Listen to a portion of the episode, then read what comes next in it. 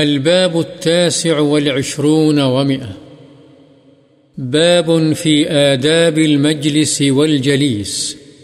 مجلس اور ہم نشین کے آداب عن ابن عمر رضي الله عنهما قال قال رسول الله صلى الله عليه وسلم لا يقيمن أحدكم رجلا من مجلسه ثم يجلس فيه ولكن توسعوا وتفسحوا وكان ابن عمر إذا قام له رجل من مجلسه لم يجلس فيه متفق عليه حضرت ابن عمر رضی اللہ عنہما سے روایت ہے رسول اللہ صلی اللہ علیہ وسلم نے فرمایا تم میں سے کوئی شخص یہ نہ کرے کہ کسی آدمی کو اس کی نشست سے اٹھا کر پھر خود اس پر بیٹھ جائے لیکن تم مجلس میں فراخی اور گنجائش پیدا کرو۔ اور حضرت ابن عمر رضی اللہ عنہما کا معمول تھا کہ جب کوئی آدمی آپ کی خاطر مجلس سے اٹھ کھڑا ہوتا تو آپ اس جگہ نہ بیٹھتے۔ بخاری و مسلم۔ وعن ابی ہریرہ رضی اللہ عنہ ان رسول اللہ صلی اللہ علیہ وسلم قال إذا قام أحدكم من مجلس ثم رجع إليه فهو أحق به رواه مسلم۔ حضرت ابو ہریرہ رضی اللہ عنہ سے روایت ہے رسول اللہ صلی اللہ علیہ وسلم نے فرمایا جب تم میں سے کوئی شخص کسی مجلس سے اٹھے پھر واپس آ جائے تو وہ اس جگہ کا زیادہ حقدار ہے۔ مسلم۔ وعن جابر بن سمرة رضي الله عنهما قال كنا إذا أتينا النبي صلى الله عليه وسلم جلس أحدنا حيث ينتهي رواه أبو داود والترمذي وقال حديث حسن۔ حضرت جابر بن سمرة رضي الله عنهما سے روایت ہے کہ جب ہم نبی اکرم صلی اللہ علیہ وسلم کی خدمت میں حاضر ہوتے تو ہم میں سے ہر کوئی جہاں پہنچتا وہیں بیٹھ جاتا۔ اسے ابو داود اور ترمذی نے روایت کیا ہے اور کہا ہے یہ حدیث حسن ہے۔ وعن ابی عبد اللہ سلمان الفارسی رضی اللہ عنہ قال قال رسول اللہ صلی اللہ علیہ وسلم لا يغتسل رجل يوم الجمعة ويتطهر ما استطاع من طهر ويدهن من دهنه أو يمس من طيب بيته ثم يخرج فلا يفرق بين اثنين ثم يصلي ما كتب له ثم ينصت إذا تكلم الإمام إلا غفر له ما بينه وبين الجمعة الأخرى رواه البخاري۔ حضرت ابو عبداللہ سلمان فارسی رضی اللہ عنہ سے روایت ہے رسول اللہ صلی اللہ علیہ وسلم نے فرمایا جو آدمی جمعے کے دن غسل کرے اور امکانی حد تک خوب پاکیزگی حاصل کرے، گھر میں موجود تیل یا خوشبو استعمال کرے، پھر وہ جمعے کی ادائیگی کے لیے گھر سے نکلے اور مسجد میں پہنچ کر دو آدمیوں کے درمیان گھس کر انہیں ایک دوسرے سے جدا نہ کرے، پھر اس کے لیے جو مقدر ہے وہ نماز پڑھے، پھر جب امام خطبہ دے تو وہ خاموش رہے، تو اس کے ایک جمعے سے دوسرے جمعے تک درمیانی مدت کے گناہ معاف کر دیے جاتے ہیں۔ بخاری۔ وعن عمرو بن شعیب عن ابیہ عن جدہ رضی اللہ عنہ ان رسول اللہ صلی اللہ علیہ وسلم قال لا يحل لرجل ان يفرق بين اثنين الا باذنهما رواه ابو داود والترمذی وقال حدیث حسن۔ وفي رواية لأبي داود لا يجلس بين رجلين إلا بإذنهما حضرت عمرو بن شعیب اپنے باپ سے اور وہ اپنے دادا سے روایت کرتے ہیں کہ رسول اللہ صلی اللہ علیہ وسلم نے فرمایا، کسی آدمی کے لیے یہ جائز نہیں ہے کہ وہ دو شخصوں کے درمیان جدائی ڈالے مگر ان کی اجازت سے۔ اسے ابو داود اور ترمذی نے روایت کیا ہے اور امام ترمذی فرماتے ہیں یہ حدیث حسن ہے۔ اور ابو داود کی ایک روایت میں ہے، دو آدمیوں کے درمیان ان کی اجازت کے بغیر نہ بیٹھے۔ وعن حذیفة بن الیمان رضی اللہ عنہ ان رسول اللہ صلی اللہ علیہ وسلم لعن من جلس وسط الحلقہ، رواه ابو داود باسناد حسن، وروى الترمذي عن أبي مجلز أن رجلا قعد وسط حلقة فقال حذيفة ملعون على لسان محمد صلى الله عليه وسلم، أو لعن الله على لسان محمد صلى الله عليه وسلم من جلس وسط الحلقة. قال الترمذي حديث حسن صحيح۔ حضرت حذیفہ بن یمان رضی اللہ عنہ سے روایت ہے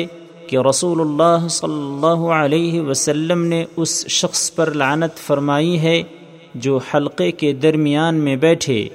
اسے ابو داود نے حسن سند کے ساتھ روایت کیا ہے اور امام ترمذی نے ابو مجلز سے روایت کیا ہے کہ ایک آدمی کسی حلقے کے درمیان میں بیٹھا تو حضرت حذیفہ رضی اللہ عنہ نے فرمایا، حلقے کے درمیان میں بیٹھنے والا حضرت محمد صلی اللہ علیہ وسلم کی زبان مبارک پر ملعون ہے، یا اللہ نے محمد صلی اللہ علیہ وسلم کی زبان مبارک سے اس پر لعنت فرمائی ہے۔ امام ترمذی فرماتے ہیں یہ حدیث حسن صحیح ہے۔ وعن أبي سعيد الخدري رضي الله عنه قال سمعت رسول الله صلى الله عليه وسلم يقول خير المجالس أوسعها، رواه أبو داود بإسناد صحيح على شرط البخاري۔ حضرت ابو سعید خدری رضی اللہ عنہ سے روایت ہے کہ میں نے رسول اللہ صلی اللہ علیہ وسلم کو فرماتے ہوئے سنا کہ سب سے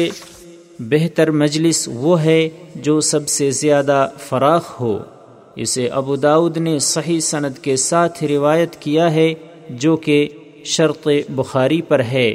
وعن ابی ہریرۃ رضی اللہ عنہ قال قال رسول اللہ صلی اللہ علیہ وسلم من جلس في مجلس فكثر فيه لغطه فقال قبل أن يقوم من مجلسه ذلك سبحانك اللهم وبحمدك أشهد أن لا إله إلا أنت أستغفرك وأتوب إليك، إلا غفر له ما كان في مجلسه ذلك، رواه الترمذي وقال حدیث حسن صحیح۔ حضرت ابو ہریرہ رضی اللہ عنہ سے روایت ہے رسول اللہ صلی اللہ علیہ وسلم نے فرمایا، جو شخص کسی مجلس میں بیٹھا اور اس نے بہت سی لا یعنی باتیں کی، پس اپنی اس مجلس سے کھڑے ہونے سے قبل اس نے کہا سبحانک اللہم وبحمدک اشہد ان لا الہ الا انت استغفرک واتوب الیک، یعنی اے اللہ تو پاک ہے اپنی خوبیوں کے ساتھ، میں گواہی دیتا ہوں کہ تیرے سوا کوئی معبود برحق نہیں، میں تجھ سے گناہوں کی معافی مانگتا اور تیری طرف رجوع کرتا ہوں، تو اس کے اس مجلس کے گناہ معاف کر دیے جاتے ہیں۔ اسے امام ترمذی نے روایت کیا ہے اور کہا ہے یہ حدیث حسن صحیح ہے۔ وعن ابی برزة رضی اللہ عنہ قال كان رسول الله صلى الله عليه وسلم يقول بآخرة إذا أراد أن يقوم من المجلس: سبحانك اللهم وبحمدك، أشهد أن لا إله إلا أنت، أستغفرك وأتوب إليك. فقال رجل: يا رسول الله، إنك لتقول قولا ما كنت تقوله فيما مضى. قال: ذلك كفارة لما يكون في المجلس. رواه أبو داود، ورواه الحاكم أبو عبد الله في المستدرك من رواية عائشة رضي الله عنها، وقال: صحيح الإسناد. حضرت ابو برزہ رضی اللہ عنہ سے روایت ہے کہ رسول اللہ صلی اللہ علیہ وسلم جب مجلس سے کھڑے ہونے کا ارادہ فرماتے تو آخر میں یہ کلمات ارشاد فرماتے: سبحانک اللہم وبحمدک، اشہد ان لا الہ الا انت، استغفرک واتوب الیک. یعنی اے اللہ، تو پاک ہے، اپنی تعریفوں کے ساتھ میں گواہی دیتا ہوں کہ تیرے سوا کوئی معبود برحق نہیں، میں تجھ سے گناہوں کی معافی مانگتا اور تیری طرف رجوع کرتا ہوں. ایک مرتبہ ایک آدمی نے یہ پڑھتے ہوئے سنا تو اس آدمی نے کہا: یا رسول اللہ، آپ ایسی بات فرما رہے ہیں جو پہلے نہیں فرماتے تھے. آپ نے فرمایا: یہ ان بے فائدہ باتوں کا کفارہ ہے جو مجلس میں ہو جاتی ہیں. ابو داود. امام ابو عبداللہ الحاکم نے مستدرک حاکم میں یہ حدیث عائشہ رضی اللہ عنہا سے بیان کی ہے اور اسے صحیح الاسناد کہا ہے. وعن ابن عمر رضی اللہ عنہ قال: قلما كان رسول الله صلى الله عليه وسلم يقوم من مجلس حتى يدعو بهؤلاء الدعوات: اللهم اقسم لنا من خشيتك ما تحول به بيننا وبين معصيتك،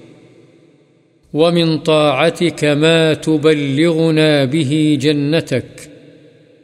ومن اليقين ما تهون به علينا مصائب الدنيا، اللهم متعنا بأسماعنا وأبصارنا وقوتنا ما أحييتنا، واجعله الوارث منا، واجعل ثأرنا على من ظلمنا، وانصرنا على من عادانا، ولا تجعل مصيبتنا في ديننا، ولا تجعل الدنيا أكبر همنا ولا مبلغ علمنا، ولا تسلط علينا من لا يرحمنا. رواه الترمذي وقال: حديث حسن.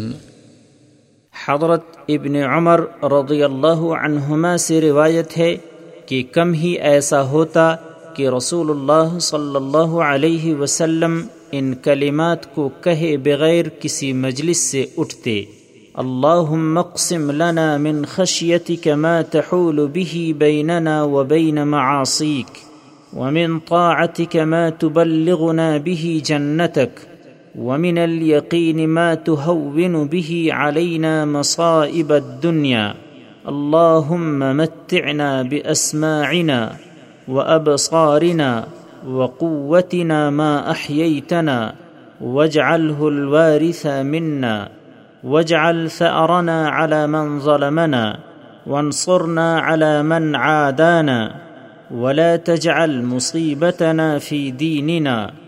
ولا تجعل الدنيا أكبر همنا ولا مبلغ علمنا، ولا تسلط علينا من لا يرحمنا.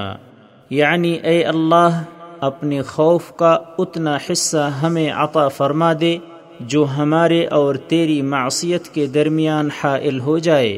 اور اتنی اطاعت و عبادت کی توفیق دے جو ہمیں تیری جنت کا مستحق بنا دے، اور اتنا یقین عنایت فرما کہ جس کے ذریعے سے تو ہم پر دنیا کی مصیبتیں ہلکی کر دے، یعنی انہیں آسانی سے برداشت کر لیں۔ اے اللہ، جب تک تو ہمیں زندہ رکھے، ہمیں اپنے کانوں، اپنی آنکھوں اور اپنی قوت سے نفع اٹھانے کا موقع عطا فرما، یعنی عمر کے آخری لمحے تک یہ حواس باقی رہیں، اور اس کو ہمارا وارث بنا، یعنی یہ حواس اس طرح باقی رہیں جیسے وارث باقی رہتا اور میت کا جانشین بنتا ہے، اور تو ہمارا بدلہ اور انتقام ان سے لے جو ہم پر ظلم کریں، اور ان لوگوں کے مقابلے میں ہماری مدد فرما جو ہم سے دشمنی رکھیں، اور ہمیں ہمارے دین کے بارے میں آزمائش میں نہ ڈالنا، اور دنیا ہی کو ہمارے سب سے بڑی سوچ اور ہمارا مبلغ علم نہ بنانا، کہ دنیا سے آگے ہم نہ کوئی بات سوچیں اور نہ اس کا کوئی علم ہی ہمیں ہو، اور ہم پر ایسے لوگوں کو مسلط نہ فرمانا جو ہم پر رحم نہ کریں۔ اسے ترمذی نے روایت کیا ہے اور کہا ہے یہ حسن درجے کی حدیث ہے۔ وعن ابی ہریرہ رضی اللہ عنہ قال قال رسول اللہ صلی اللہ علیہ وسلم ما من قوم يقومون من مجلس لا يذكرون الله تعالى فيه إلا قاموا عن مثل جيفة حمار وكان لهم حسرة رواه أبو داود بإسناد صحيح۔ حضرت ابو ہریرہ رضی اللہ عنہ سے روایت ہے، رسول اللہ صلی اللہ علیہ وسلم نے فرمایا، جو لوگ کسی مجلس سے اللہ کا ذکر کیے بغیر اٹھ جاتے ہیں تو وہ ایسے ہیں جیسے وہ کسی مردار گدھے کے پاس سے اٹھے ہیں، اور یہ مجلس ان کے لیے حسرت کا باعث ہوگی۔ اسے ابو داؤد نے صحیح سند کے ساتھ روایت کیا ہے۔ وعنہ رضی اللہ عنہ عن النبی صلی اللہ علیہ وسلم قال ما جلس قوم مجلسا لم يذكروا الله تعالى فيه ولم يصلوا على نبيهم فيه إلا كان عليهم ترة فإن شاء عذبهم وإن شاء غفر لهم رواه الترمذي وقال حديث حسن۔ حضرت ابو ہریرہ رضی اللہ عنہ ہی سے روایت ہے، نبی اکرم صلی اللہ علیہ وسلم نے فرمایا، جو لوگ کسی مجلس میں بیٹھیں اس میں اللہ کا ذکر نہ کریں اور نہ اپنے نبی پر درود بھیجیں تو یہ مجلس ان کے لیے حسرت یا آگ ہوگی، چنانچہ اگر اللہ چاہے گا تو انہیں عذاب دے گا اور چاہے گا تو معاف فرما دے گا۔ اسے ترمذی نے روایت کیا ہے اور کہا ہے یہ حسن حدیث ہے۔ وعنہ رضی اللہ عنہ عن رسول الله صلى الله عليه وسلم